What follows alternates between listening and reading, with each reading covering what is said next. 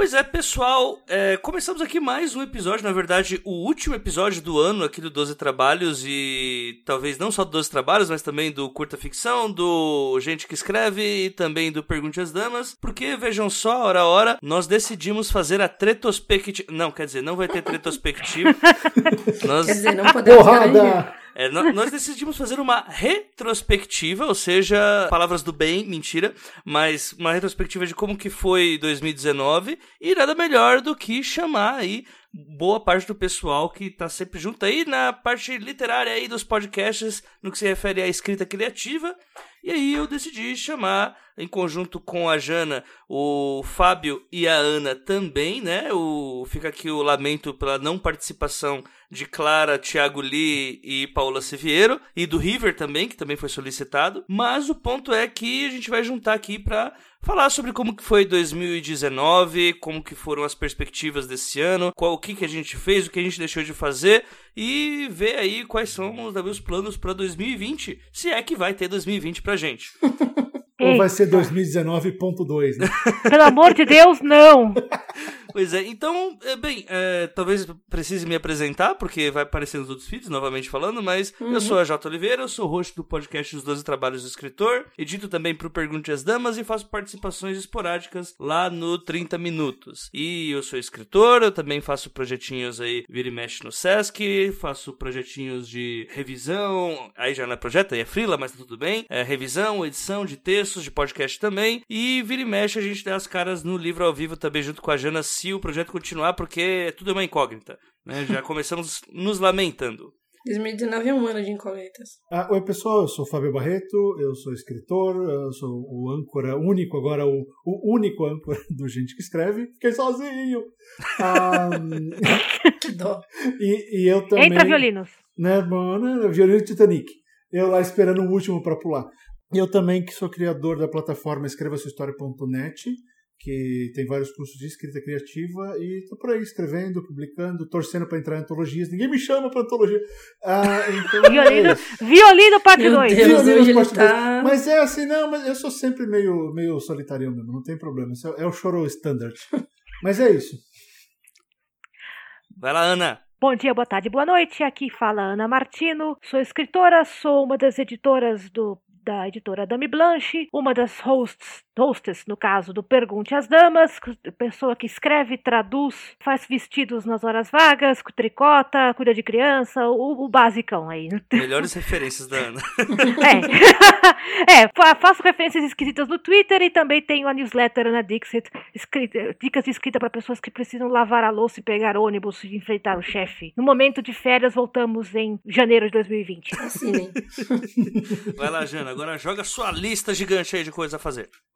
Ok, vamos pegar um café. Não, a Jana vai começar, a gente volta o ano que vem. Tá? Voltamos das lutas.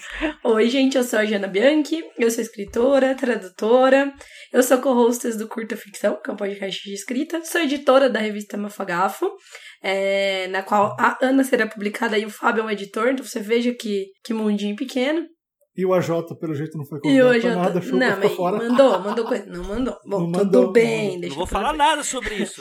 E... Nem fico ofendido, né? Mas tudo bem. Eu também sou co-hostess do Livro ao Vivo. E como vocês ouviram o AJ falando, vamos ver como vai ser 2020, esse ano de incógnitas. Bom, e eu tô sempre metida em projetos malucos por aí. Eu sou colaboradora do Tempos Fantásticos também. Então, vocês vão me encontrar em vários lugares. Em vários projetos, no SESC também dando oficina, enfim, essa vida de frila, não é mesmo, de gente que trabalha com o mercado editorial, que tem que fazer até tudo, café, cuidar de criança, não tem as minhas, mas se precisar eu cuido de criança também. Trecho da música Minha Vida Cigana Me Afastou de Você é a vida da Jana. Exato. Meu Deus. Aliás, Ana, eu acho que a gente ia colocar isso nos currículos, né? A gente cuida de criança, eu não sei você, mas eu cozinho. Tem que lavar banheiro, né? Fazer todas essas coisas. Não, eu sou a pessoa que faz o almoço, lava a roupa, cuida do tampinha, leva na escola, devolve na escola, vê a lição de casa. Tem que brigar, porque não pode brincar com bola dentro de casa, não pode deixar Lego na minha cama, não pode usar os meus cadernos para desenhar e assim por diante. Mas eu gosto, eu prefiro o não pode brincar de bola dentro de casa do que o que eu tenho, que é, pelo amor de Deus, sai do YouTube. Né?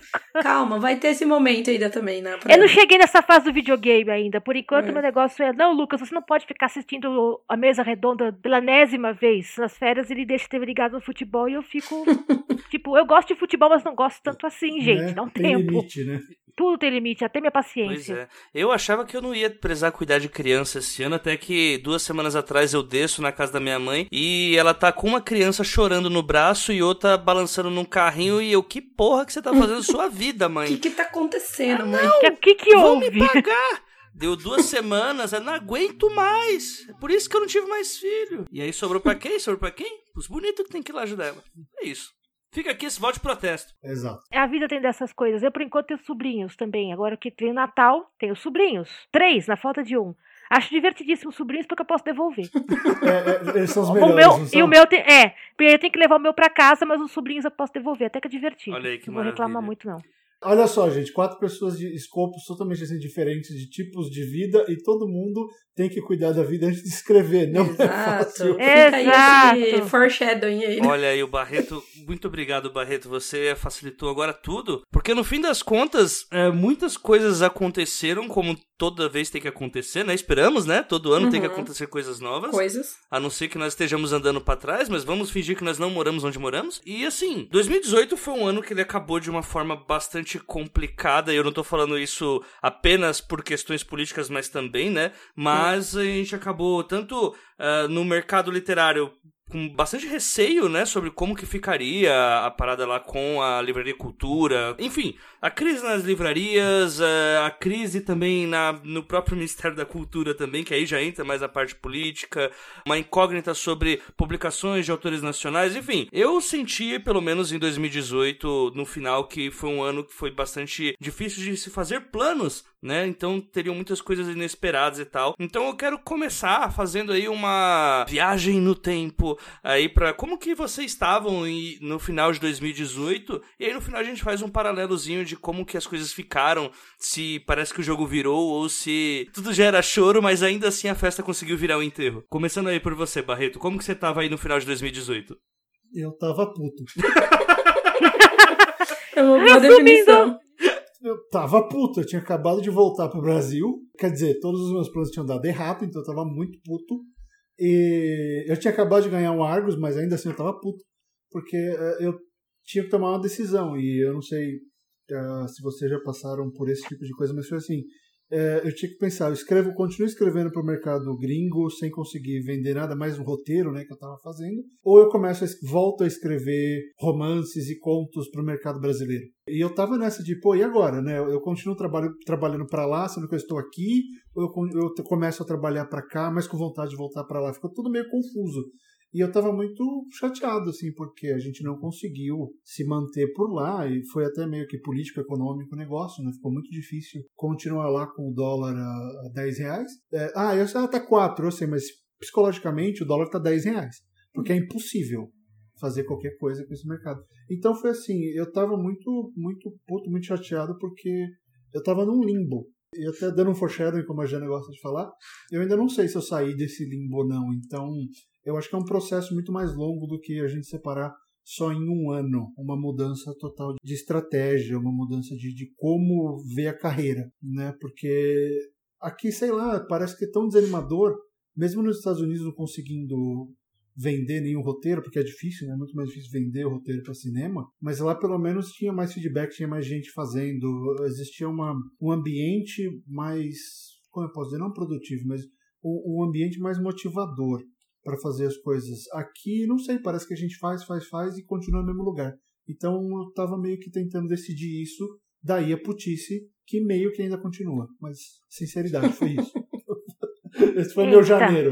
É compreensível pra caramba, inclusive, até pra quem não acompanhou, pelo menos os relatos que você tinha colocado lá no Gente que Escreve, ô Barreto, fala por quanto tempo que você ficou lá nos Estados Unidos, né, porque senão fica, foi pra lá, deu 6 meses, deu ruim e voltou, né, e não parece que, tipo, a pessoa abandonou uma vida, abandonou entre aspas, né, mas tipo... Não, eu fiquei 10 anos lá. Você teve que adaptar praticamente uma vida e voltando ao Brasil e tendo que ter essa divergência entre mercados, né, que é bastante notória, né, quando você fala de Brasil e mercado anglófono em si. E até língua, né, Jota? Porque eu estava escrevendo tanto em inglês que quando eu voltei, eu acabei decidindo vou escrever coisas para o Brasil. Eu percebi que o jeito que eu escrevo estava muito meio que americanizado. Não só a temática, mas também a estrutura de frase, o modo que eu estava pensando. Então, assim, foi um negócio meio que ter que readaptar tudo. Então, foi muito maior, né? Não foi isso de, fiquei um pouquinho lá e voltei. Não, foram 10 anos. Foi praticamente metade do meu casamento lá. Então, assim, é uma readaptação muito grande pra gente. Sempre na expectativa de, vai dar certo os planos que a gente tem pra voltar. Vai, não vai, volta, não volta. E acabou que nada deu certo e a gente continuou aqui. Então, foi uma fase muito estranha. Então, assim, foram várias coisas ruins que surgiram, daí a putice. Mas eu tava meio anansi, sabe? Tentando usar a fase estou puto para fazer coisas. Porque a raiva consegue fazer as coisas. Como é que ficou em português? O anger gets shit done. Né? Então, maravilhoso. A raiva te faz fazer coisas. Ou no abrasileiramento da coisa, eu tô na força do ódio. Exato. Tô na força do ódio. Fantástico. Macarrão aliódio, né? Vambora. Macarrão aliódio. Vocês escutaram essa do macarrão aliódio? A alimentação da raiva da pessoa? Fantástico. Ana, já puxa aí você também, como é que foi o seu final de 2018, já que nem podcast você tinha na época? Não, não tava, eu tava na lama, né? Ô, louco! Não, né? 2018 foi um ano muito estranho, porque eu tinha sido demitida no começo de 2018, eu voltei de férias e eu fui demitida, não fiquei nem uma hora. Você tava no jornal na época, né? Tava no jornal, tava no UOL, e eu sabia que minha batata tava assando, que eu ia ser a última, tipo, fechar a porta, apagar a luz, entregar a chave na portaria, e eu fui. E então foi... Eu estava certa. Eu estava certa. Então, em 2018, eu comecei assim, ok, eu passei 5 anos nesta... né? Perdi cabelo, perdi saúde, arranjei encrencas mil, e agora acabou. O que eu vou fazer da minha vida? Não sei. Eu te entendo. Né? Aí o que aconteceu? Ok, sentei com o Luiz Mauro, meu marido, né? E falei, ok, cara, vamos fazer o seguinte, esse ano eu vou ficar com os freelances, que eu sou... traduzo para textos acadêmicos. A gente consegue segurar as contas só com as aulas? Consegue. Então, vamos fazer assim. Eu vou focar na Dame Blanche, vou focar nos meus textos e vou tocando aqui com os freelances, porque eu não estou em condição físico-química de voltar para uma redação. Ajudava também que o Lucas estava entrando na escola, aí eu queria estar por perto, aquela coisa toda. Então tá bom. Então eu tive 2018 toda essa encrenca. Corta para 2019, um ano depois. Né? Deu certo, mais ou menos. A editora deslanchou. Conseguimos botar o Baga José, ganhou 2 prêmios. Lançamos o último da Sibila. Lançamos o último meu. Aliás, é o último meu pela Dame Blanche, não vai sair mais. Consegui vender texto pro exterior, que pra mim foi assim... Eu dava pulos, né, dançando pela sala quando saiu. Minha primeira texto com venda, tipo, pagaram pra escrever, que nossa! Mas ao mesmo tempo eu tomei tanta carta de rejeição que assim, se eu pudesse fazer uma pilha e queimava, não posso pôr tudo e-mail, não vou imprimir papel pra isso. Mas imprime. Né? Você não pode queimar lixo eletrônico, né? É uma pena, cara. Seria uma catarse interessante. Fica aí a dica aí pros programadores. Vamos fazer um app que você bota os e-mails de rejeição e eles queimam na sua frente. É, exato, né? Consegui lançar coisas, mas ao mesmo tempo foi um ano muito louco, porque eu mencionei que eu faço tradução de texto acadêmico no começo da mensagem. Então, né, a CNPq cortou as bolsas e com isso adivinha que ficou sem tradução? Esta que fala. Cara, mas tudo isso foi nesse ano, 2019, né? 2019. Ah, tá. Já tá avançando, já pode. Não, pode ir. Eu dei foreshadow de 2018, porque para 2019, nos dias ruins eu me sentia assim, uma dona de casa com veleidades artísticas, porque eu tô aqui cuidando da casa e não tá aparecendo tradução, eu tô escrevendo, ninguém tá lendo, que porcaria, tô deprimida. Nos dias bons eu sou uma escritora que também trabalha em casa. Então, a minha vantagem é que, assim, a família, se tem mínimo, não confessa. Então, todo mundo votou no Amoedo. Né? De repente, se tem, ninguém confessa. Não. Então, desse lado, pelo menos nisso, eu posso dizer que o ano foi tranquilo. Minha família tá todo mundo ralando, mas tá todo mundo junto, na mesma sintonia. Aí chegamos aqui, dezembro de 2009, a pessoa está ainda sem cabelos, né? Porque não me recuperei completamente. Com o lançamento agora no final do mês, da Dame Blanche. Com o texto meu saindo... em janeiro de 2020, pela Plutão.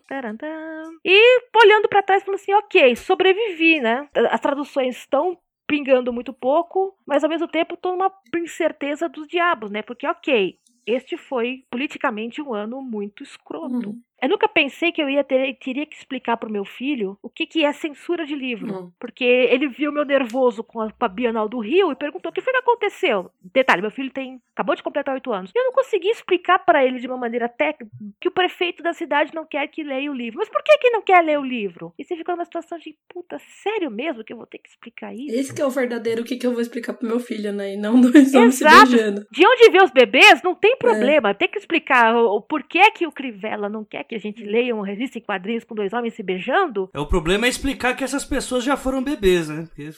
Que erro aconteceu no caminho. Também complica, né? Porque, tipo, ok, como é que... Porque o que ele fala, ele vai falar pros coleguinhas na sala de aula, né? E aí eu tenho os coleguinhas dele, alguns dos coleguinhas são minions, os pais são minions, e aí fica um choque de culturas, né? Um choque de gigantes. É, isso como aí. É que... Mas, mamãe, o cara falou pra mim na classe que eu... Ai, meu Deus do céu.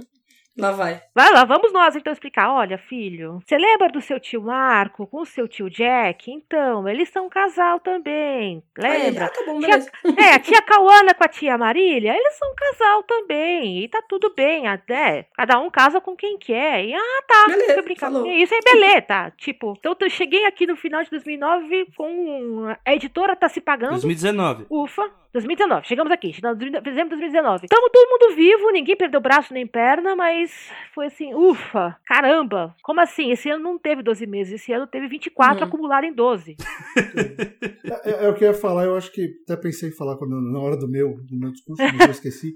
Acho que a real é que para a maioria do pessoal 2019 foi para sobreviver. Sim. Exato. A gente segurar as pontas, porque... As perspectivas já eram baixas, mas puta merda. Nossa senhora, cara.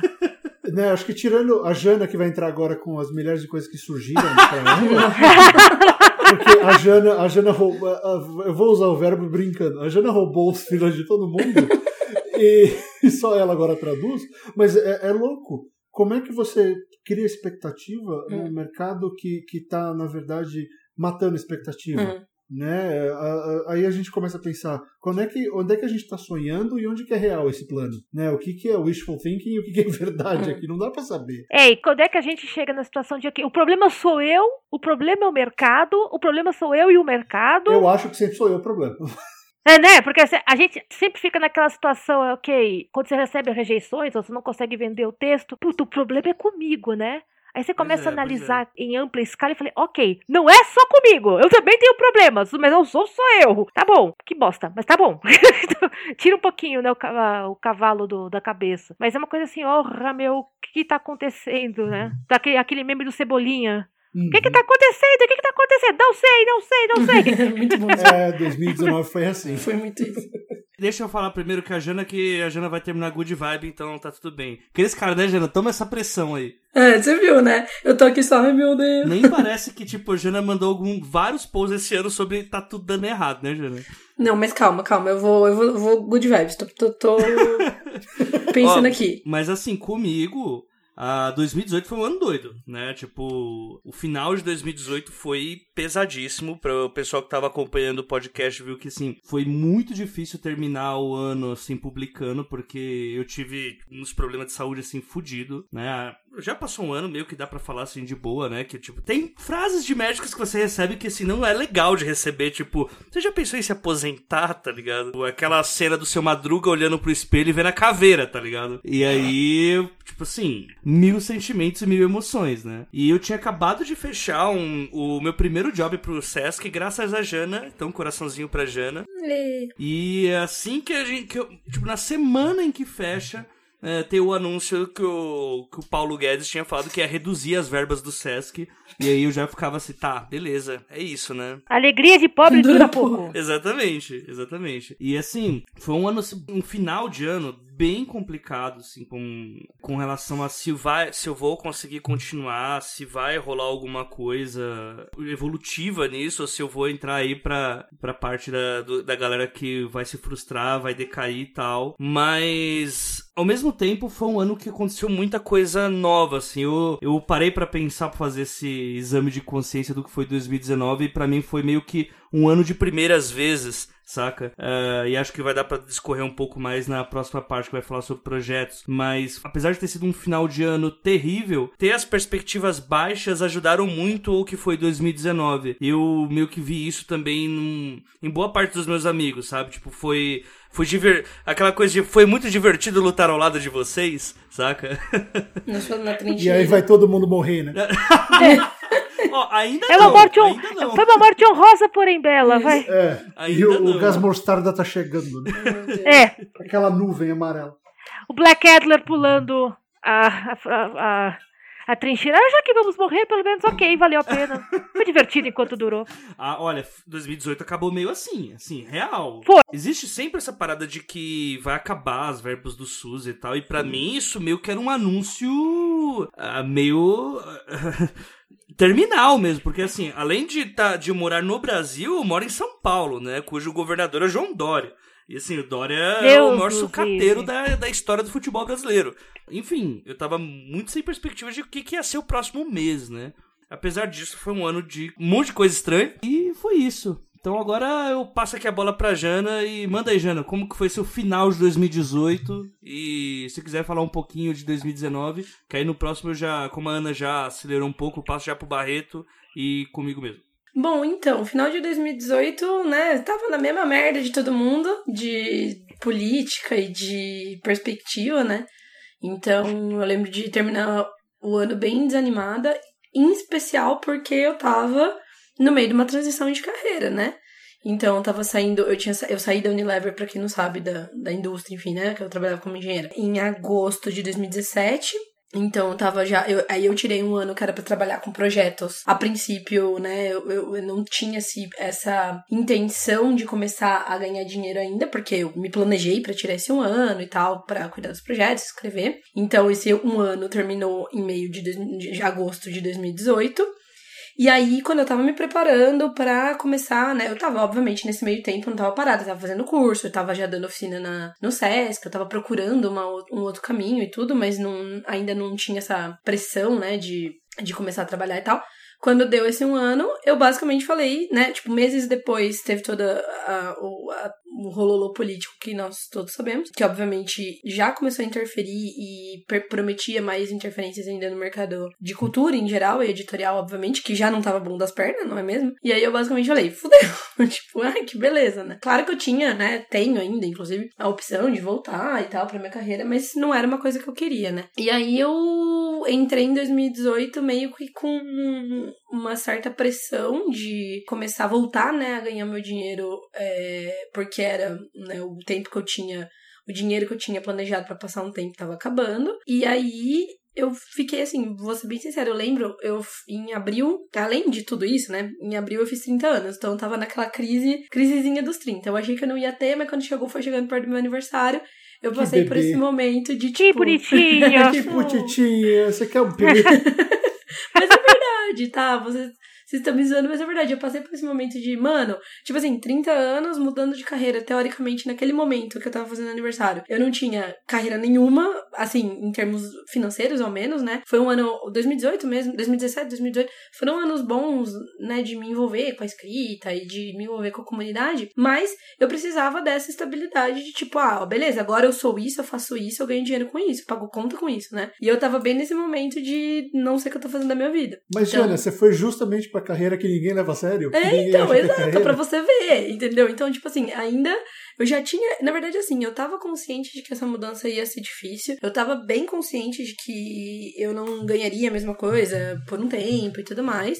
Então, assim, nesse sentido não foi uma decepção, né, beleza, mas eu tava disposta ali, né, e aí meio que aconteceu tudo ao mesmo tempo, isso da política e tudo mais. Então eu lembro, claramente, assim, eu vou falar de abril porque foi esse marco do meu aniversário, eu lembro de antes do meu aniversário tá bem ruim, assim, em perspectivas profissionais e de escrita também, porque, eu não sei, né, eu acho que vocês... todos, a gente já em algum momento em off, a gente já conversou sobre isso, a gente sabe muito bem que escrever, apesar da gente se educar pra escrever quando não tem inspiração, quando não tem tudo isso, que é uma coisa meio meio mito, né? A escrita, ela é muito influenciada por como a gente tá em termos emocionais, assim. Com certeza. E de saúde, claro, tal. Então, foi um ano que, assim, esse começo do ano que eu tava com toda essa pressão, foi um momento bem ruim pra minha escrita também. E é meio que daí forma quase que uma bola de neve, né? Porque você, eu, né, e acho que vocês também. Então, a gente tá buscando essa carreira da escrita e tudo mais. E a gente não consegue escrever, a gente não consegue publicar. E aí o mercado toma bosta e a gente não ganha dinheiro. Isso vira uma, né, uma grande de uma bola de neve de bad, assim. E, mas aí, assim, já falando um pouco de 2019, e no meio de 2019, em junho especificamente, no fim de junho, eu peguei o meu primeiro trabalho com tradução. E aí, assim, acho que a gente... Depois eu vou falar disso agora, porque a gente vai falar dos projetos em si, do podcast, da revista, mas de junho até final do ano, cara, eu não sei o que aconteceu, que, assim, pra mim, realmente, no lance da tradução deu tudo certo, sabe? Eu fui pegando... eu acabei caindo meio que nas graças, vamos dizer assim, né? De alguns clientes que foram me entregando, né, freelas, conforme os anteriores iam terminando e tal. E foi uma coisa... maravilhosa, porque eu meio que senti que o negócio tá indo, sabe? Claro, falando de freela, né? Quem é freela que sabe, quem não é, acho que imagina que o trabalho do freela é uma coisa muito instável, né? Então, assim, beleza, esse mês tô com 2 freelas, tá? Eu entreguei agora de pouco. Então beleza, então mês, né? Foi um bom mês, tá garantido o dinheiro pra pagar as contas. Mas assim, mês que vem, só Deus sabe, entendeu? Às vezes a gente tem alguma previsão de, tal mês seguinte ou daqui 2 meses, sei lá, vai ter um serviço e tal. Mas é uma coisa meio instável. Então, assim, não dá pra dizer que, nossa, agora, tipo, estou salva para o resto da minha vida e nunca vou passar dificuldades. Mas foi um ano, foi uma virada muito boa, assim, na metade do ano. Então, acho que até diria que eu tive esses 2 momentos bem distintos, assim. Meu primeiro semestre de 2019, em termos profissionais, foi bem atribulado, cheio de dúvida, cheio de dificuldade, cheio de incertezas e de crises, assim. Mas o segundo semestre foi bem feliz, assim, nesse sentido. E eu espero, assim, pelo menos tô começando 2020 com uma boa perspectiva também. Esse ano, em termos de projetos, foi um ano bem legal também, pra mim. Apesar dos pesares e tudo mais, né? Do ano ser meio chumbrega. Então, Curta Ficção, especificamente, foi um ano muito legal, porque a gente abriu nosso financiamento coletivo. A gente teve um retorno super positivo, mais positivo, mais rápido, na verdade, do que a gente estava esperando. Então, a gente teve uma adesão muito legal da galera que escutava. A gente teve muitos ouvintes novos que já começaram a apoiar. Por causa do financiamento coletivo, muitas coisas boas aconteceram pro Curta Ficção também. Então, foi o ano, por exemplo, que a gente, com financiamento coletivo, foi pra Flip, que foi super legal por si, né, a experiência, porque a gente fez meio que quase uma road trip Curta Ficção. Então, eu, Li e a Paola, que também entrou no Curta no fim do ano passado, né, a gente foi junto, de carro e tal, a gente foi gravando episódios no caminho, a gente conseguiu pensar um pouco sobre retrospectiva da história do Curta e tal. E aí a gente também, além disso, em Paraty a gente participou da cobertura do evento como imprensa oficial. Então, foi muito legal pra gente. Também foi um ano de gravar muitos eventos e gravar, digo, no sentido de registrar os bate-papos, né, de muitos eventos locais, em especial em São Paulo. Então, pro Curta foi um ano muito legal, assim, a gente não tem o que reclamar. A gente tá agora entrando em 2020 com também os apoiadores ainda apoiando a gente no financiamento coletivo e com perspectivas de coisas diferentes aí pra 2020. A gente não tá falando muito ainda porque é uma coisa que é diferentona, que não vai interferir, mexer nem nada com o Curta Ficção oficial original, né? E aí teve também um ano muito bom pra revista, pra Mafagafo, especialmente por conta da criação da Faísca. Também a gente começou o financiamento coletivo, que foi muito parecido com o Curta Ficção. Então foi um financiamento coletivo que teve um retorno muito rápido e muito apaixonado, vou até dizer assim, porque a gente teve muitas pessoas que curtiam o projeto da revista e que já antes, né, e que sentiram a vontade para apoiar. A gente já tá com mais 6-7 meses agora de financiamento. Aí esse ano, que nem eu falei, por decorrência até desse financiamento, a gente lançou a Faísca, que é um projeto que também deu mais certo do que a gente imaginava, assim. Então a gente tá né, pra quem não sabe, publicando uma newsletter com ficções relâmpago toda semana. A semana que vem é a última semana da primeira temporada da Faísca. Foi 6 meses ininterruptos de 3 ficções relâmpago no e-mail toda segunda-feira. Então foi bem legal. A gente vai começar 2020 também com o Pio surgindo, que é a nossa conta no Twitter para microcontos, que o João Lima tá cuidando e em 2020 começa, então não posso reclamar também. Assim, Mafagafo foi um ano muito legal. Obviamente, nesse meio tempo todo, a gente estava preparando a terceira edição da revista que vai começar em janeiro, que foi uma edição bem distinta em formato, porque a gente começou a trabalhar com editores, entre eles Fábio Barreto, que está aqui, que vos falo. Olha aí, ó. Então foi muito legal. Claro que a gente não teve resultados, né, em 2019 por causa da revista em si, mas porque, obviamente, a gente estava trabalhando na edição que vai sair em 2020, que com certeza vai ser uma baita edição muito legal, assim. Aí teve o Tempos Fantásticos, que também teve um ano muito interessante, com edições maiores, coloridas, e com promessas de coisas legais para 2020 também, que é um projeto que eu gosto bastante. E o Livro ao Vivo, né, Jota, que tá nesse... nessa inconstância, mas que faz parte também, né, já era alguma coisa que a gente esperava da proposta, né, de fazer parte do financiamento. Uhum. E que, de certa forma, né, ajudou em outras coisas, né, já sim. Que... Depois eu falo sobre isso, mas, né, gerou um projeto, né? Sim, exato. Teve muitos frutos bons e a gente, né, não podemos ignorar que a gente gravou com pessoas muito legais e tal. Então, foi bem legal, foi assim, em termos de projetos, eu não posso reclamar mesmo. Eu só não ganhei dinheiro, né, com eles, mas... É isso que eu ia perguntar. É, pena. É isso que eu ia perguntar, porque foi uma coisa que a Ana falou no começo e a Jana falou, o resultado e tal. A gente ainda já está naquele ponto de que a gente tem que considerar o resultado que... a gente teve um monte de leitor ou a gente pagou conta? Então... Porque quando você está com esse problema que nem... A Ana falou que começou a perder trabalho por causa da circunstância. Eu também. Essa coisa começou a acontecer. A gente ainda vincula o lance do resultado a quanto dinheiro entrou ou é só naquilo que a gente está fazendo por tesão? Porque parece que escrever no Brasil, a gente sempre fica forçado a ficar nessa do... Olha, se tem alguém lendo, já tá bom. Sim. Mas não tá pagando conta. Sim. Como é que a gente balanceia isso? Opinião minha. Eu acho que isso vai muito da prioridade que você tem naquele momento.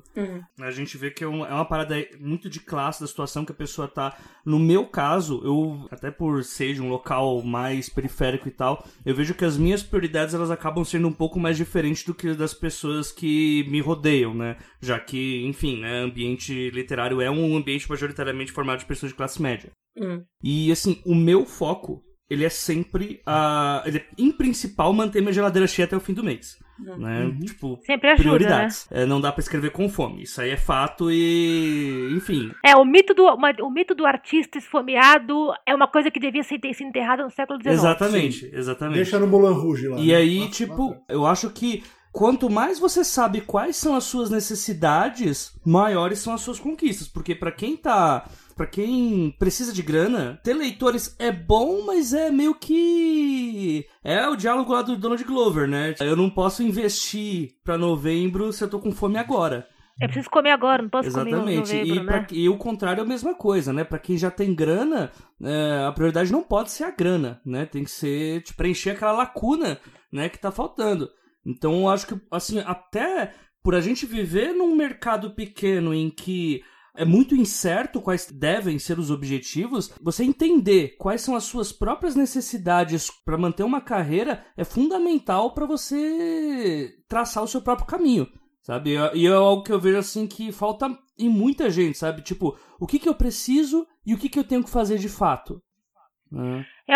É por isso que a gente começou a Pergunte às Damas também. Olha, né? Aí, ó.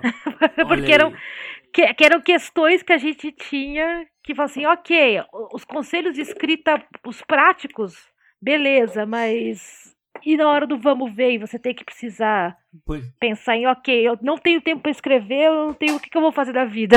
Pois é. Até porque a gente tá agora na parte de projetos inesperados, né? Acho que já dá para começar então com esse, porque assim, eu nunca esperei, né, em 2018 que eu fosse no ano seguinte estar gerindo um podcast que Eu não sou linha de frente, mas eu edito, eu junto as pessoas para gravar, e o projeto é muito mais legal do que seria comigo na linha de frente, que é o Damas, com a Clara e com a Ana. Que a gente tem, assim, a incrível capacidade de nos enfiarmos em tretas que não queríamos, e as tretas que a gente quer fazer, ninguém compra. Exatamente, tipo, é uma vamos desgraça. Fazer um episódio de treta sobre livro ruim? Vamos, aí dá o episódio, aí chega o e-mail. O e-mail não é sobre o tema do episódio, é sobre uma vírgula, sobre o assunto nada a ver do episódio, que alguém se incomodou, né, tipo... A gente passou assim, ó, o Pergunte às Damas nasceu de uma reclamação que eu fiz pro AJ nos meus momentos dona de casa com veleidades artísticas. Ninguém me chama pra fazer podcast. E aí o AJ, tá bom, por que você não faz um próprio? Porque não tem equipamento. Ah, por isso não seja. Vamos juntar todo mundo aqui, a gente faz. Com certeza. Pô, legal. Certeza. E aí juntamos a Clara, que é a minha sócia e parabólica de tretas.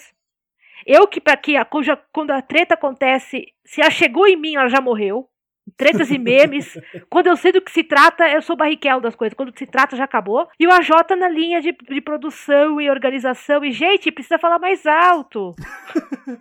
Assim tá bom, AJ? Assim tá bom? Não, a metade do programa é... Ana, seu microfone não funciona. E outra metade, Ana, baixa o som.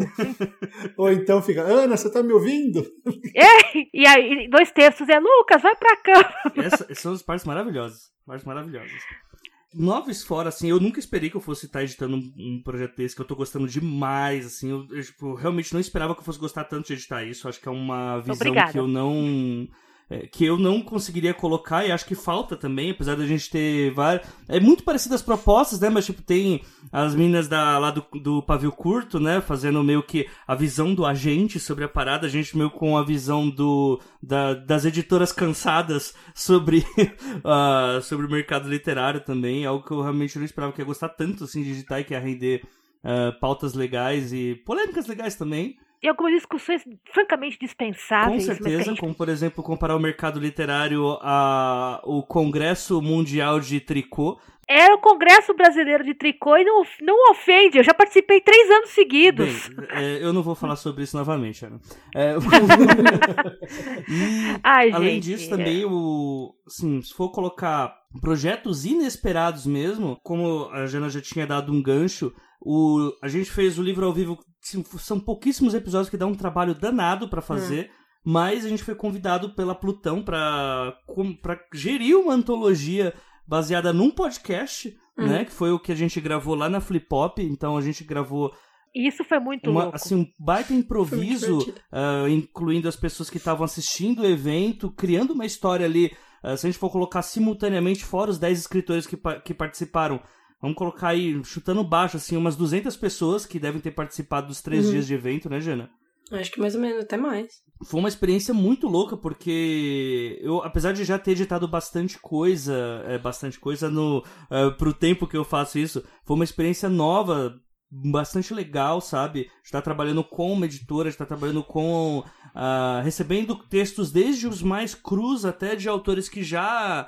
estão ali com o músculo literário deles ativo há muito tempo, né? Então foi um projeto bem bacana que tá praticamente finalizado já, só falta lançar. E foi um projeto que eu não esperava, tal como ter produzido aí, assim, quase o dobro de episódios dos 12 trabalhos que eu fiz no último ano e... Acho que terminando 2019 eu vou ter lançado mais 12 trabalhos do que eu lancei nos 2 últimos anos, né, juntos. Isso. Tipo, meio que eu mudei de site, né? Antes o 12 Trabalhos era publicado pelo Leitor Cabuloso e depois foi lá pra Audiocosmo, lá junto com o pessoal do 30 Minutos e tal. E foi uma mudança, assim, maravilhosa, porque ela deu um gás muito bacana, assim, o senso de união que eu tive com o pessoal e... Acho que dá pra gente resumir da seguinte forma. Você ter amigos te rodeando, que é algo que até o Barreto já colocou, a Jana meio que colocou também. Você ter amigos ao redor, sempre te incentivando a fazer coisas, isso tanto no site quanto também no próprio ambiente literário. Isso é um combustível muito legal pra gente continuar, sabe? E esse combustível ele vai desde o incentivo até o literalmente você dar o braço ali pra... conseguir chamar as pessoas para novas coisas, para fazer o degrauzinho para ajudar os seus amigos a subirem juntos, né? Que é algo que eu vejo que aconteceu bastante assim, em 2019. Foi algo que me satisfez bastante e que fez com que eu conseguisse projetar tudo isso, sabe? Ah, Jota, você tá pensando no Megazord, né? Exatamente, exatamente. Essa foi uma grande surpresa de 2019. Nunca imaginei que eu estaria na Feira Mário de Andrade, primeiro, uma feira literária, vendendo coisas, rodeada de pessoas para todos os lados, e com o Ângelo Dias de Homem Sanduíche fazendo piada, anunciando ficção científica, fantasia, políticos honestos, naves espaciais, tudo que não existe, a gente vende aqui. E eu olhando assim, gente, ok. Como eu vim parar aqui, isso tem 6 anos. Olha, mamãe, eu tô vendendo coisa na feira. Boa, né? Droga, eu cheguei naquele ponto em que eu sou o mais velho do grupo. Não, ótimo, pelo menos uma vez na vida não sou eu. Porque eu sou muito tia do rolê. Tia do rolê. Não, então, em 2019 foi o ano em que eu virei mesmo a tia do rolê, e foi uma coisa muito louca. Eu olhei em volta, eu fui pra Odisseia, primeiro, fui convidada pra falar da Odisseia de literatura, e fiquei meio assim, nossa, então, todo mundo aqui é 10 anos mais novo que eu, no mínimo. Puta merda, eu virei a titia. Eu tinha que contar essa, eu virei a titia. Droga, então se tá assim, então eu virei o tio que tá esquecido no asilo, né? Isso? Que isso, meu, qual é? É o drama. Só pra finalizar, o Barreto, rapidinho. Não, é que eu queria complementar uma coisa que você falou. Ah, diga aí. Que eu achei legal tudo isso que você falou do companheirismo, de ter gente por perto, e a Ana tava falando se a tia do rolê, é a existência do rolê. Acho que essa geração de hoje tá fazendo muito mais, porque diferente de gerações anteriores, das quais eu reportei como jornalista, só tinha treta. Era um brigando com o outro. Não que hoje não tenha, mas... Não tenha. Mas... Cara, se você pegar os anos 90 do CLFC, pessoal de ficção científica, era treta pra todo lado. Tinha um monte de panelinha dentro de uma panelinha e existia essa necessidade de um tinha que ser mais inteligente do que o outro. A geração atual tá cagando pra isso. Tá todo mundo querendo fazer junto e fazer mais. É o superpoder dessa geração. E é por isso que deram certo, é por isso que os atores de hoje são mais conhecidos, estão vendendo mais, estão tendo mais projeção na mídia. Eles são a mídia, em partes. Isso que a gente está fazendo aqui agora. É um bando de gente que produz, produzindo outras coisas. Quando eu comecei a entrar na ficção científica, tinha fanzine e ponto. Mas ninguém fazia nada. Era isso. Acabou. Agora não. Você tem uma geração que produz conteúdo, produz literatura e está fazendo as coisas juntos. Eu acho que é a coisa mais legal que eu vi indo lá na feira literária, porque aí você vê vários estilos, várias pessoas de lugares diferentes fazendo a mesma coisa. Foi fantástico. Com certeza. E assim, até bater no tal do discurso meritocrático, a real é que assim, ninguém consegue nada sozinho, né? Uhum. E quando você tem pessoas que estão junto com você ali, o que realmente é o ninguém solta a mão de ninguém, é que você primeiro tem que segurar a mão das pessoas, tá? Uhum. Não pode ser, tipo, eu seguro a mão à distância. Tipo, a distância maior do que um braço. Isso é fisicamente impossível. Né? E o fato é que, assim, esse ano de 2019, graças aos amigos que eu tenho ao meu redor, e isso não é uma panelinha de 5, 6, eu posso colocar que é uma panelinha de 20, 30, o que acho que deixa de ser uma panelinha e passa a ser um grupo realmente unido, né? E um grupo que começa lá no churrasco da casa da Jana no ano passado e vai evoluindo através dos eventos que a gente vai indo e tudo mais.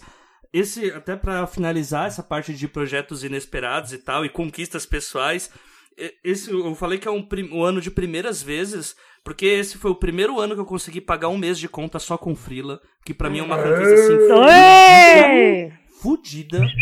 Pra mim, eu, cidadão de Guaianazes barra Itaquera, me imaginar trabalhando em casa, fazendo só freela, garoto só com ensino médio, e tendo que trabalhar na área de uma parte de arte, né? E também com edição, que é uma coisa super técnica, é uma conquista, assim, fodida, literalmente. É o que eu nunca imaginei que fosse acontecer. Além de eu ter pago um mês... um mês só não, né? Que aí fudeu, né? Ah, não, só um mês que eu paguei, não. Há um bom tempo eu tô só... Tipo, eu vivo das coisas que eu faço com freelas e o que eu recebo do 12 Trabalhos. Além disso, eu tive meu primeiro texto pago, que é uma coisa que também é um sentimento ímpar, né? Que foi que até foi algo que o jogo virou, né? Que foi um acontecimento mó merda, assim, na minha vida, que virou um texto pago pro Intercept Brasil. Foi louco, assim, tipo... de todos os níveis, tanto no nível de preocupação quanto no nível também de foi uma conquista, né? Projeto com o SESC, graças a Jana, porque Jana é um anjinho na minha vida e, enfim, tenho vários anjinhos na minha vida, mas fica aqui o agradecimento, Jana, você é um amorzinho. Imagina. Agora, no final também, tipo, me chamaram pra fazer uma locução de audiolivro, coisa que aí sim eu jamais pensei que eu faria, tipo, um job assim totalmente alheio ao que eu pensei que pudesse ser feito e rolou, já tá entregue e tal, logo logo tá aí em todas as audiologias, se é que dá pra gente chamar assim. O ponto é, cara, assim, foi um ano de muitas coisas novas, muitas, aconteceram outras também, só que eu não vou lembrar aqui agora também, porque vai ficar muita coisa, mas o ponto é, eu tô bastante contente com isso e eu só devo a todas as pessoas que me ajudaram nessa, tipo, a todas as pessoas desse grupo que... Quem tá de fora pode chamar de panelinha, eu chamo de um grande grupo de pessoas que, tipo, viu que dá certo pensar junto, sabe? Aí nessa hora que ele coloca o efeito de palmas. Agora puxa pra Ana, né?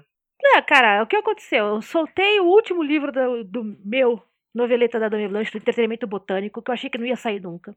Era pra ter saído em 2018, saiu em 2019. O que foi muito bom. Soltei da Dame, saiu a Sibila também. Vai sair o Waldson Souza no final deste ano, eu espero. Né? É, bem. André, se você tá com o meu arquivo, devolve. Né? Meu problema é esse. Ano que vem eu tenho que fazer um curso de como fazer e-books. Eu assinei com uma agência, o que foi uma coisa muito surpreendente. Olha aí, ó. Tipo, olha, agora eu posso falar, fale com o meu agente. Tipo, eu tô ali no resmungando, eu quero meu agente. Né? E com isso entrei em dois textos, dois livrinhos, né, da agência. Um que foi o Histórias Mais ou Menos Assustadoras e o outro que tá rolando agora no Catarse, que é o Vislumbres de um Futuro Amargo. Minha primeira vez escrevendo ficção científica, nunca tinha escrito, agora escrevi. Uau. E com dois textos no exterior, quer dizer, um publicado esse ano, numa antologia de fantasia britânica, e o outro ano que vem numa revista americana. E eu tô assim, nossa, isso mais o podcast, mais os vestidos que eu consegui fazer, eu consegui aprender a... E vestidos com bolso, então, gente. Com bolsos. Atenção. Exato, vestidos com bolsos. Cabe o celular, cabe cadernos, cabe canetas e cabe canivete. Eu já testei tudo isso. Jesus! Sim, eu ando com canivete. Eu sou docinho, mas eu ando com canivete. Nunca se sabe quando você vai precisar de um. Verdade. Né? Eu ando em transporte público. Você nunca sabe quando você vai precisar de alguma coisa. Jesus! Não, gente, é sério. É pra abrir pacote. Esse podcast não se responsabiliza por pessoas que esfaqueiam as outras em ônibus, tá? Selva Brasilis. Selva Brasilis, gente. Eu venho da Zona Leste. A gente se defende como dá. Então, foi um ano muito louco. Da Moca. Da Moca, mano. O Silvio sotaque e minha incapacidade pra conjugar verbos não entregou ainda? Não, o lance é o seguinte, eu também sou de lá, mas como eu só nasci e fiquei pequenininho, depois eu saí de lá, então você fica naquela. Às vezes eu solto um porque as tia cobre os S, né? Não, eu saí de lá quando... Ô, Bela. Eu chamo o AJ, ô Belo, vem cá.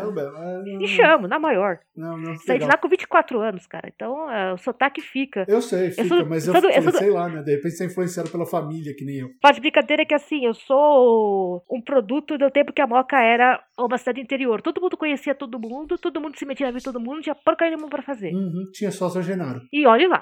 Né? E olhe lá. Hoje em dia tá tudo chique, mas enfim... É. Fui parar na Odisseia de Literatura Fantástica, convidada para falar na Odisseia. Olha aí, ó. Que foi uma coisa meio assim, chocante. Eu não fui a turismo. Nossa! Né? As pessoas estão lá para me ouvir falar. E eu falo assim, meu Deus, e se eu falar besteira? E se eu falar muita besteira?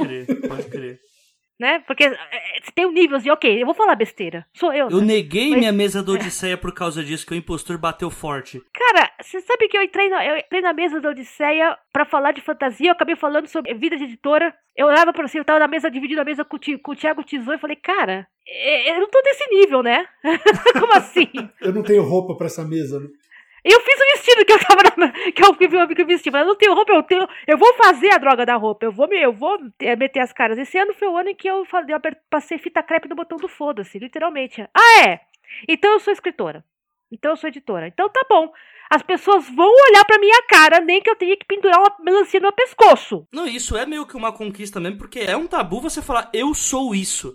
né? Tipo, eu sou escritor, eu sou editor, né? Sem ter vergonha de si mesmo. Ainda por cima, quando, não sei como são para os homens, mas para as mulheres é duas vezes mais complexo, porque as pessoas olham para você e falam, ah, que gracinha! As pessoas eu, tipo, às vezes olham para mim com dó. É, mas no meu caso é que gracinha. E eu tipo, que gracinha, o diabo, né? Eu tenho 38 anos, né? Eu peso quase 100 quilos, eu não sou gracinha de ninguém, né? Após 7 livros editados na editora, após 3 noveletas todo diabo a 4, né? Eu passei, esse ano foi o ano que falei assim, vocês vão me levar a sério, nem que seja na marra. Justo. Né? Então, isso foi muito marcado pra mim pela minha participação na Odisseia, porque eu faço vestidos. E faço vestidos com moldes anos 40, 50. Eu não sou nenhuma pessoa magrinha. Uhum. Ok, vou convidada pra você falar na mesa. Ah, tá bom, então eu fui pra um vestido de bolinhas, o cabelo desse tamanho, e eu sentei na mesa. Foi maravilhosa. Sentei à mesa e falei assim, olha, eu estou falando sério, vocês estão olhando pra mim, e dane-se se vocês estão achando esquisito. Pois é. E é muito difícil esse processo de aceitação de que, ok, é isso que eu faço da vida, sim. Ainda mais quando o mercado é um mercado muito pequeno e você passa pela eterna discussão de que livro eletrônico não é livro e pirataria é válido e não sei o quê. E sua editora é disso, né? Exato. Eu tenho que ficar defendendo o tempo todo o fato de que eu trabalho com uma editora eletrônica, né? E as pessoas perguntando para quando são os livrinhos de verdade... Não, elas perguntam direto. E os livros de verdade, quando vêm? Os livros de verdade, como assim? Eu posso atestar que isso é real. Sim, né? Sim, total. Eu resolvi ter a autoestima do maluco que mandou e-mail. Um e-mail quilométrico pro Damas. Aliás, pro AJ. Ai. Ele mandou um e-mail quilométrico pro AJ, dizendo que as mocinhas, as meninas... que participam, foram convidados para o programa falando mal do Dan Brown, onde é que já se viu? Elas fazem melhor. E a Clara, minha sócia, estava furiosa e mandou uma resposta assim, primeiro, o programa é meu, né? Falo do que eu quiser e depois, menina, porra, meu... Eu quero ter essa autoestima, então eu falei, ok, então eu vou ter essa autoestima. Que é um grande detalhe, né, que assim, eu devia ter falado isso quando eu falei sobre o Damas e tal, que é, pra mim foi meio louco, assim, ver como... no 30 Minutos eu já tinha ouvido falar nisso, quando o pessoal manda muito e-mail pra reclamar da Cecília e tal, mas eu acho muito louco quando eu, a Ana e a Clara estamos, assim, na mesma opinião, estamos na mesma linha, e aí chega o e-mail reclamando das duas. Pra eu mudar isso dela, sabe? Tipo, por que você não, sei lá, tipo, cuide dessas meninas, segure a língua delas e, tipo, eu estou falando a mesma coisa sobre... É que você é o homem da relação, Anjo. Eu posso ter minha opinião, saca? E elas não. E aí quando você vê isso rolando, é uma coisa louca, que você fica, caraca...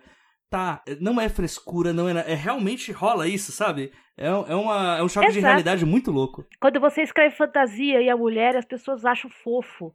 Tem nada de fofo dos textos. Né? As pessoas já entram no automático que é literatura de mulherzinha. Pois é. E você, esse foi o ano que eu tive que falar, não, eu escrevo outras coisas, eu escrevo ficção de mulherzinha, assim. Se você não é macho o suficiente pra conseguir me encarar, quer ver? Então, eu tive que entrar nessas, porque... Né? A gente tá num mindset muito louco, né? Acho que do governo pra baixo, né? De que você tem que provar que você é machão. Ah, é? Então vamos ver. Então chegou nessa. Acho que essa é uma resposta também à loucura que foi 2019. Sim, sim. Né? É que eles acho que eles estão tentando demarcar território e acho que só permite que a gente também demarque. De chegar e vamos bater com o nosso lado. Porque com certeza. Se eles podem bater, então vão bater de volta, cara. Com certeza. Chega, acabou, né? Exato. Se a gente não der a porrada com a mesma força, não no mesmo nível, a gente não ganha briga. E acho que tem que ir pra cima mesmo. As regras básicas de convivência. Criança pequena, se te der o telefoninho de plástico, você atende. O cachorro veio abanando o rabo, você faz gracinha. A senhorinha deu bom dia, você dá bom dia de volta. O nazista falou besteira, você dá um soco na cara dele. Né? Devia ter acrescentado isso lá no tweet. Faltou isso no tweet, Jana. São as regras básicas de convivência. É verdade. Certo? Convivência humana. Barreto, já engrena agora você aí, cara. Tipo, projetos inesperados, conquistas pessoais. Assim, como você já falou que foi um ano muito louco já no começo, né? Um ano de mudanças e tudo mais. Só que também foi um ano que você... assim, lógico, vou agora entrar naquele discurso neoliberal canalha de... É na crise que você consegue se reinventar, né? Eu prefiro dizer que é desespero mesmo, né? Mas eu também acho. Acabou que esse ano você fez coisa pra cacete na base tanto do ódio quanto da água batendo na bunda, né? E, assim, você fez bastante coisa legal. Então, conta pra gente um pouco dessas coisas. Você até convidou eu e a Jana pra participar de algumas, né? Você também escreveu um livro em um tempo recorde que eu ainda falo, Barreto, você é louco, você precisa ser internado. Mas eu quero que você conte isso pro pessoal, já que até rendeu o podcast pra você, né? Foi muito estranho, Jota, porque, assim, né? A putice veio do fato de que os meus planos foram por água abaixo. Porque nós voltamos pro Brasil pra ficar 3 meses. Só que, além do problema da economia, a mãe da Luísa quase morreu numa cirurgia. E como ela é mais nova, adivinha quem teve que ficar cuidando da mãe, né? Nós dois. Então, os nossos planos foram todos pro vinagre. Então eu não tinha plano para 2019. Quer dizer, eu tinha plano. Eu queria migrar para Nova Zelândia, eu queria abrir uma editora lá, não sei o que, eu tinha todo um plano. Foi tudo por água abaixo, quando eu tive que ficar aqui cuidando da sogra. Não tô culpando a sogra, coitada, quase morreu. Hoje ela tá boa, né? Melhorou até onde dá para melhorar. Ah, então foi fantástico. Mas, então acho que assim, uma vida por um plano meio louco é uma troca justa. Então eu não sabia o que fazer. Eu não sei se vocês já passaram por isso em algum momento de eu não sei que diabo fazer. Porque... Todo dia. Só que dessa vez foi assim, eu não tenho onde morar, eu tinha um dinheiro X que era pra uma coisa e aí a gente começou a gastar esse dinheiro com... Tivemos que arrumar escola pras crianças, tivemos que comprar uma cama.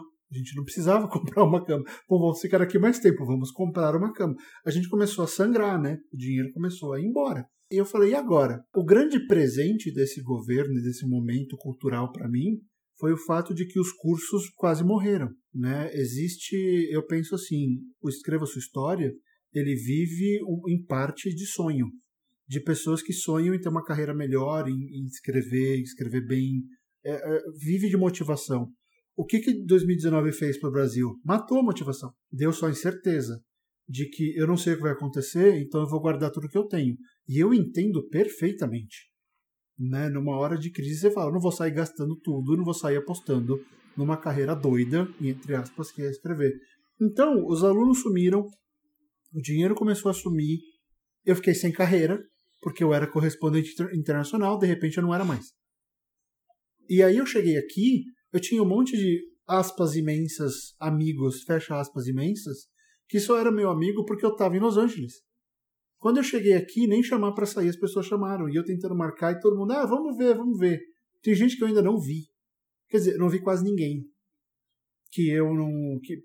eu vi o AJ, a Jana, eu conheci a Ana sem querer lá na Mário de Andrade. Não. Foi muito louco aqui. Foi na Mário de Andrade. Então eu fui vendo, eu conheci mais esse pessoal dessa geração de escritores do que os meus amigos que eu tinha feito pela internet há 10 anos. Porque a maioria era interesse. Então, assim, eu fiquei sozinho, literalmente. Eu não sabia o que fazer, para onde ir, para que lado olhar. Então, assim, foi muito desesperador. E a gente sacando, e agora? O que vai acontecer com a nossa vida? Para onde a gente vai? A gente entrou em pânico. A depressão veio forte, eu passei alguns meses de pânico absoluto. Então, assim, foi muito catastrófico para mim, porque é o que o AJ falou, sabe, ter que deixar uma vida para trás foi muito ruim. Então eu não sabia, ponto, eu não sabia. Aí eu tive que olhar para a situação e falar, ok, o que eu vou fazer? Porque eu não posso ficar sem fazer nada, simplesmente não tem como.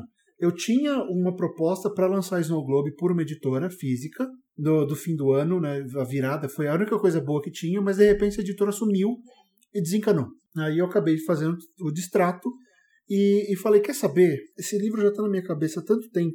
Eu fiz tanta turma do Conte em que eu dava o outline do Snow Globe. A Jana fez. A Jana foi a primeira a ver o outline do Snow Globe. E falei, quer saber?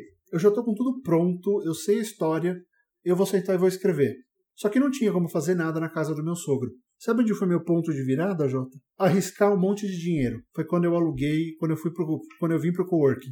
Quando eu peguei um escritório na WeWork e falei, eu vou ter o meu espaço para escrever e eu vou fazer coisa pra caralho.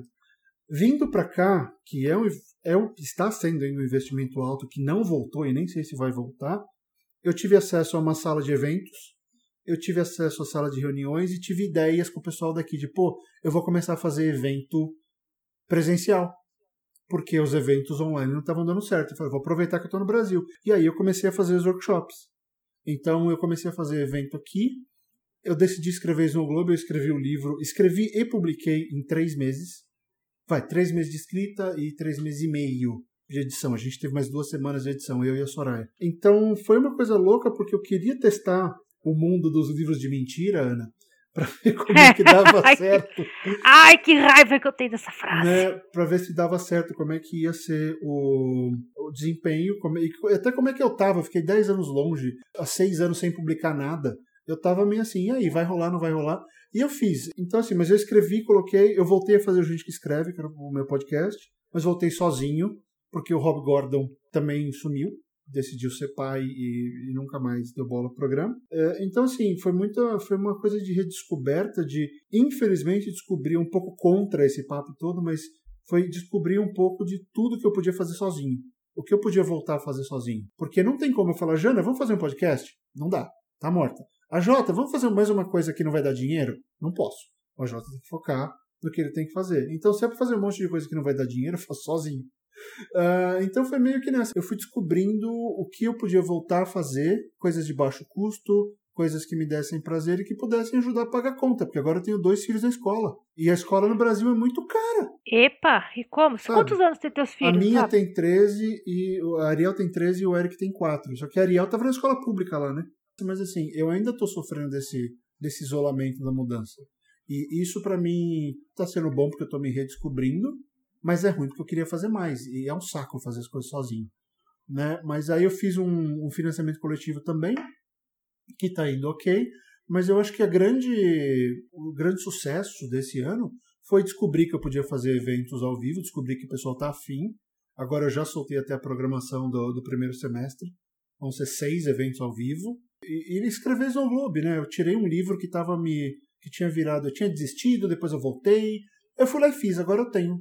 E estou concorrendo ao prêmio da Amazon, o prêmio Kindle. Se eu tiver chance, talvez eu possa... Eu acho que... A Soraya disse que eu consigo chegar na final. Vamos torcer para que a Soraya esteja certa. A Soraya é... Aliás, pausa para dizer que a Soraya é uma das salvadoras da pátria em 2019. Né? Snow Globe só saiu por causa dela. A Dame Blanche tem uma dívida, literalmente uma dívida com ela, porque não fosse a paciência dela para botar os livros na banca, não saía. E a gente tá por cima, tem as piadas que ela coloca nos comentários, que até hoje eu tenho um pouco de vontade de esganá-la cada vez que eu vejo. Tira a pausa. Barreto, perspectivas para 2020, né? Baseado em como que tá a situação agora. Eu acho que a gente não bate bem para querer trabalhar com escrita. Essa é a verdade. Para ser escritor, para ser editor, para ficar fazendo tudo isso. Você vê, tudo que a Jana faz é doideira. A gente faz tudo isso porque a gente gosta, mas aí você vai ver no fim do mês o que dá dinheiro é tradução. Né? Não é aquilo que a gente está fazendo. Então, acho que todo mundo acaba passando por esse momento de se decidir. Conheço muitas pessoas que escreviam super bem, que desistiram de escrever. Sei quem aí conhece a Marta Argel, que adorava o que ela fazia. Ela parou, porque simplesmente a coisa não andava. Então, eu acho que é importante, isso não quer dizer que você tenha falhado ou nada, mas acho que é importante botar a mão na consciência e falar, ok, eu tenho mesmo que fazer isso. Eu tenho como fazer isso, porque o resultado não vem rápido. Né? Então, acho que eu estou passando por essa reavaliação de vida, porque não importa nada ter sido publicado pela lei, o caralho, eles não pagaram, né? Então, não adiantou nada. Eita, denúncia! Eita, denúncia! Ué, não, sempre denuncio. Sempre denunciei. Aquilo é um monte de picareta. Não, faz 3 anos que eles não pagam 1 centavo. Eu esgotei a minha primeira tiragem. Aí eles foram e colocaram o meu livro no Um Livro, que é a impressão sobre demanda, sem contrato. Sabe? Esse mercado é uma zona. É uma zona. Então, assim, você sabe, vai ter sofrimento no meio do caminho. Você tem que aceitar, olha, isso vai fazer parte da minha vida, eu estou disposto a isso. Ou não, não é só reclamação pela reclamação, é ver a validade dela. Então, acho que eu estou passando por esse momento de compreensão do que eu tenho que fazer, se eu tenho que, de repente, voltar para o emprego, porque eu estou sendo escritor full-time, só que eu não estou tendo retorno full-time. Então, para mim, está muito complicada essa relação. E é aquele negócio que a Ana falou lá atrás. Eu acho que o problema, de repente, sou eu. E se eu sou o problema, então como é que eu resolvo? Tem como resolver? Eu resolvo. Não tem? De repente, tem que pensar em outra coisa. Então, por enquanto, a minha perspectiva 2020 é acreditar no Escreva Sua História, é acreditar em passar para frente o conteúdo que eu tenho, tudo que eu já aprendi durante esses 26, 27 anos de carreira como jornalista de entretenimento. Eu já falei com muita gente do meio, eu já escutei histórias muito legais e eu gosto de passar isso para frente, sei lá. É um tesão ver que a Jana está aí com essa carreira fantástica e não que seja por minha causa, mas pô, ela começou ali comigo, ver a Paola ganhando um monte de prêmio. Foi um orgulho ter votado para Paola. Foi um orgulho ter votado para Paola no Leblanc. Eu fui um dos jurados, foi uma tesão falar, vou votar para... Porque o livro está muito legal e o livro merece tudo que ele teve. Então, assim, será que eu sou um professor melhor do que escritor? Talvez.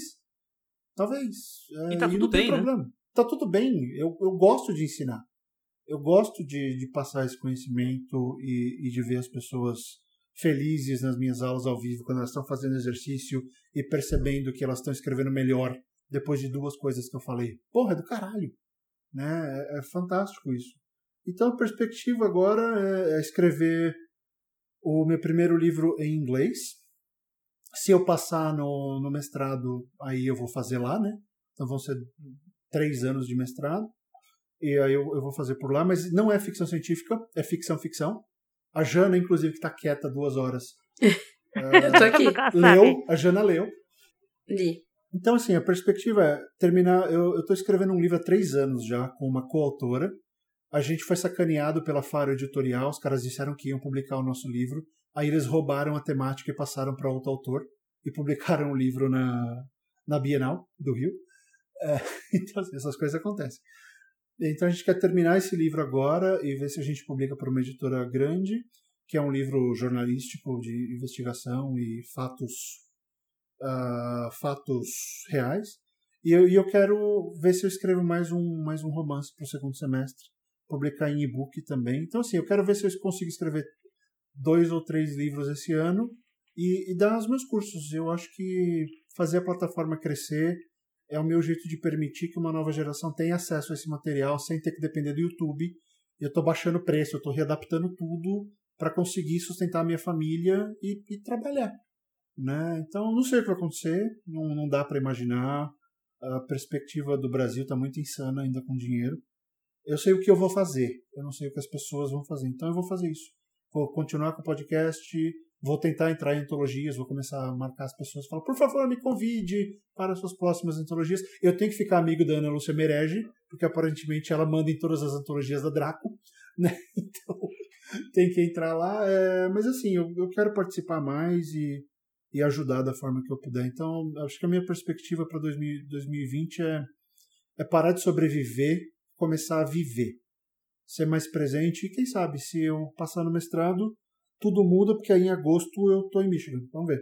Sim, o Gente que Escreve, é só entrar lá no meu site, o fabiombarreto.com, e você vai ver, tem a aba do Gente que Escreve, praticamente o meu site é o Gente que Escreve. Então, e a gente tá no Spotify também, tá no Castbox, então é só procurar aí pelo episódio. Estamos com 64 episódios e eu fiz uma espécie de crônica do Snow Globe desde o comecinho, quando eu comecei a escrever até a publicação. Então a gente fala da capa, fala do processo de edição, tem uma jornada bem bacana ali para você ver como é que se faz um livro em 3 meses de modo retardado. Não recomendo, mas foi divertido pra caramba fazer, é isso. 31 de janeiro de 2020 vai sair o meu primeiro livro pela Plutão, é uma novela, Senhor Tempo Bom, é ficção científica se passando aqui em São Paulo, na Zona Leste, mais precisamente no Brás. Aê! É, né?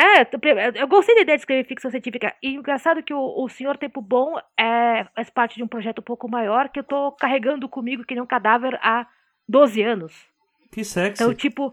Eu te entendo. Né? Tipo, maravilhoso. 12 anos. Um texto saiu na Trasgo, o outro texto vai sair agora em janeiro.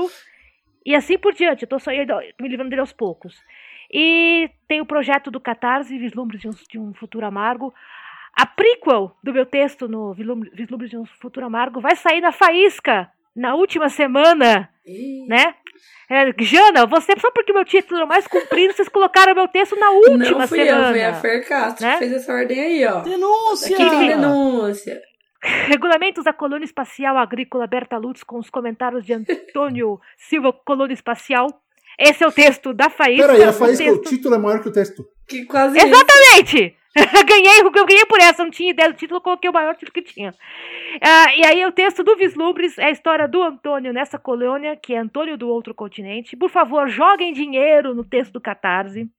Vai ter edição física, tem edição online, é ricamente ilustrado, o projeto está maravilhoso, joga em grana, catarse.me/vislumbres.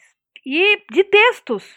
Em fevereiro de 2020 saiu a tradução minha na Translunar Loungers Express, que é uma revista norte-americana. E eu tô contentíssima com isso. Vai sair a Mafagafo em algum momento em 2020, isso, né? Uma história de fantasia, futebol, Copa do Mundo, Garrincha, Pelé e monstros marinhos. Faz sentido quando vocês forem ler. Bacana. No mais, é isso. Leiam ou ouçam o podcast Pergunte às Damas. Deixem as pessoas fulas da vida ouvindo as nossas tretas. E me sigam, anamartino.com, Ana com 2 N's. Lá tem Twitter, Facebook, que eu não uso. O link para newsletter. Newsletter semanal de dicas para escrever quando você tem chefes, criança, louça para lavar, roupa para pendurar, essas coisas todas. Tá tudo lá no agregador, anamartino.com. E me chame para coleções também, me chame para antologias, me chame para churrascos, eventos, batizados, casamentos. Eu me comporto direitinho, juro. É isso, fechou. Tá, eu vou tentar ser breve também. Pra mim, perspectivas de 2019... perspectivas pra 2020... Espero que seja um ano com mais eventos literários. Esse ano eu neguei uma mesa e aí o mundo virou e aí acabei indo para uma mesa que foi 10 vezes mais difícil, que era uma mesa com o Felipe Castilho, com a Flávia Gazi e com o Roger Buchemi. Eu só tinha 6 anos, não sabia nem onde eu tava. E aí no final foi tipo aquele feito montanha-russa, que você termina e quer ir de novo, né? Então espero que 2020 tenha mais dessas, mais projetinhos no SESC, mais audiolivro para narrar, mais freelas de edição e revisão de texto, mas, enfim, 2019 para mim foi um ano que eu foquei muito mais na grana e, sim, mesmo tendo publicado bastante 12 trabalhos, eu queria ter renovado mais o conteúdo e isso eu não consegui, eu espero conseguir fazer isso, é meio que uma meta que eu coloquei para mim mesmo em 2020, além, lógico, né, de ter sucesso nas publicações da Unifenda lá com a Plutão Livros e também meus próprios textos, talvez conseguir algo novo na Faísca, né, porque eu tive textinho na Faísca esse ano e queria ter de novo no próximo semestre, aí, ou pelo menos no segundo semestre, já que pro primeiro não vai rolar, né. Eu tenho uma perspectiva boa para 2020, porque eu acho que esse ano serviu pra gente se calejar bastante, né. E apesar de todos os poréns que houve em 2019, eu acho que o grande foco é, para quem quer pelo menos se manter aí no ambiente literário, é fazer amizades, ter pessoas que vão estar com você ajudando, e não só uma ajuda concreta e direta para aquele momento, mas uma ajuda psicológica e recorrente, né? Porque ser escritor é uma função que ela exige, meio, ao meu ver, feedbacks constantes, exige que você não se sinta sozinho, apesar de ser uma atividade que boa parte você faz sozinho. Então, até fica essa indicação. Tenham amigos legais que estejam com você o tempo inteiro, ou pelo menos boa parte dele, para que não deixem você se afogar. Eu acho que é uma boa indicação. E escutem o 12 Trabalhos do Escritor. Esse podcast aqui ele vai estar em todos os feeds. O 12 Trabalhos, ele teve alguns probleminhas de feed, por exemplo, ele acabou de ser deletado do Google Podcast aleatoriamente, não há um motivo para isso. Então, se você escutava o 12 Trabalhos e fala, pô, o podcast acabou. Não acabou, gente. O Google Podcast aqui é uma... Ai, meu Deus, eu não tenho palavras para xingar o Google, mas enfim, né? Se filho da puta voasse, o céu não dava para ver, tá ligado? Então, e o Google estaria lá. Meu Deus do céu. Então, assim, escutem lá o 12 Trabalhos, a gente teve bastante episódio esse ano.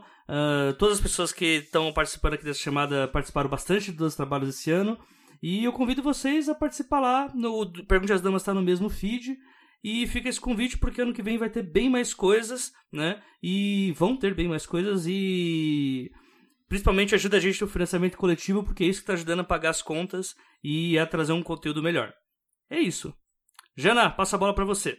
Bom, vamos lá. Perspectivas para 2020. Espero continuar com traduções e novas aventuras aí no mundo da tradução. Na verdade, já tem umas coisinhas aí engatilhadas. Ela espera não morrer de estafa, né? Tomara que não, exatamente. A Mafagafo vai sair, então acompanhe a revista, porque agora vocês vão poder ver os resultados desse mês, desse ano, né, de trabalho agora sendo publicados mesmo. Curta ficção, temos muitos planos legais aí, mas a ideia é continuar fazendo o conteúdo normal e, que nem eu falei, né, tem coisas novas aí que a gente vai, que aconteçam em 2020, então stay tuned. E eu quero, enfim, escrever um livro nesse ano. Agora vai ter que sair. Será que vai? Não, vai ter que sair, porque vou tomar algumas decisões aí estratégicas na minha vida, já tomei, né, e vou botar em plano no ano que vem. O recorde são 3 meses, tá? Você tem que bater. Não. Também não tô, não tô com essa empolgação toda, mas não precisa. Mas é isso, sem muitas inovações malucas. Todos esses meus projetos e minhas coisas todas estão em janabianchi.com.br, como disse a Ana, né, meu agregador aí. Então tem lá link para o Curta Ficção, para Mafagafo, tem meu contato, para quem quiser me mandar freelas. E eu também nas redes aí tô como Jana P. Bianchi. E é isso, sem muita firula. Isso aí. E eu acho que é isso então, né, gente? Acho que dá pra gente encerrar. Foi uma boa retrospectiva relâmpago aí, né? Já que a gente fosse traçar o ano inteiro, a gente ia ter um podcast de umas 3, 4 horas e ia faltar, porque a gente não deu... Tipo, eu queria que desse pra chamar também ou a Gui ou a Tassi, chamar também a Paola e o Lee, chamar gente de outros podcasts, mas enfim, seria um caos e poucos podcasts de 6 horas duram e a gente escreve e não tem tempo pra fazer isso, né? A gente grava os próximos churrascos e manda os melhores momentos. Eita, olha aí, ó. Olha aí. Ei, já imaginou, cara? Participações do Tampinha, do Luiz Mauro, da Pipoca. Ariel já participou de muito RapaduraCast. Olha aí. Ariel. Chorando, inclusive. Não, ela brotava e começava a falar. Tem que comer. Não, o Lucas fica plantado na porta e... Mãe, eu quero dormir. Vocês vão para Catagarela? Já vai. É muito bom a criança que chorando, dormir. Né, Barreto? É o meu tipo de criança. Quem chorava era gente... A vida tem dessas coisas, gente. Enfim, gente, é isso. Eu acho que dá pra gente finalizar aqui. Um abraço pra todo mundo. E acho que, bem, é o último 12 trabalhos do ano. Esse podcast vai ser lançado espero que no mesmo dia em todos os feeds. Então, se você não segue algum dos podcasts, se você não acompanha o trabalho deles, fica essa dica pra vocês. Provavelmente vai estar em todos os links. E se você também tem seu podcast de literatura e quer também entrosar com a gente, bora trocar ideia, mandem mensagens, porque o importante é a gente fazer um grupo aí de escrita, um grupo de brasileiros que escrevem cada vez mais unido e mais amplo. Né? Acho que eu falo por todo mundo quando eu digo isso, porque o segredo é se unir todo mundo e ser feliz. Então acho que dá pra gente dar um tchau todo mundo juntinho, certo, gente? Sim. Tchau! Boa Páscoa! Feliz Dia das Bruxas! E depois do dia 1º a gente se vê. Beijo!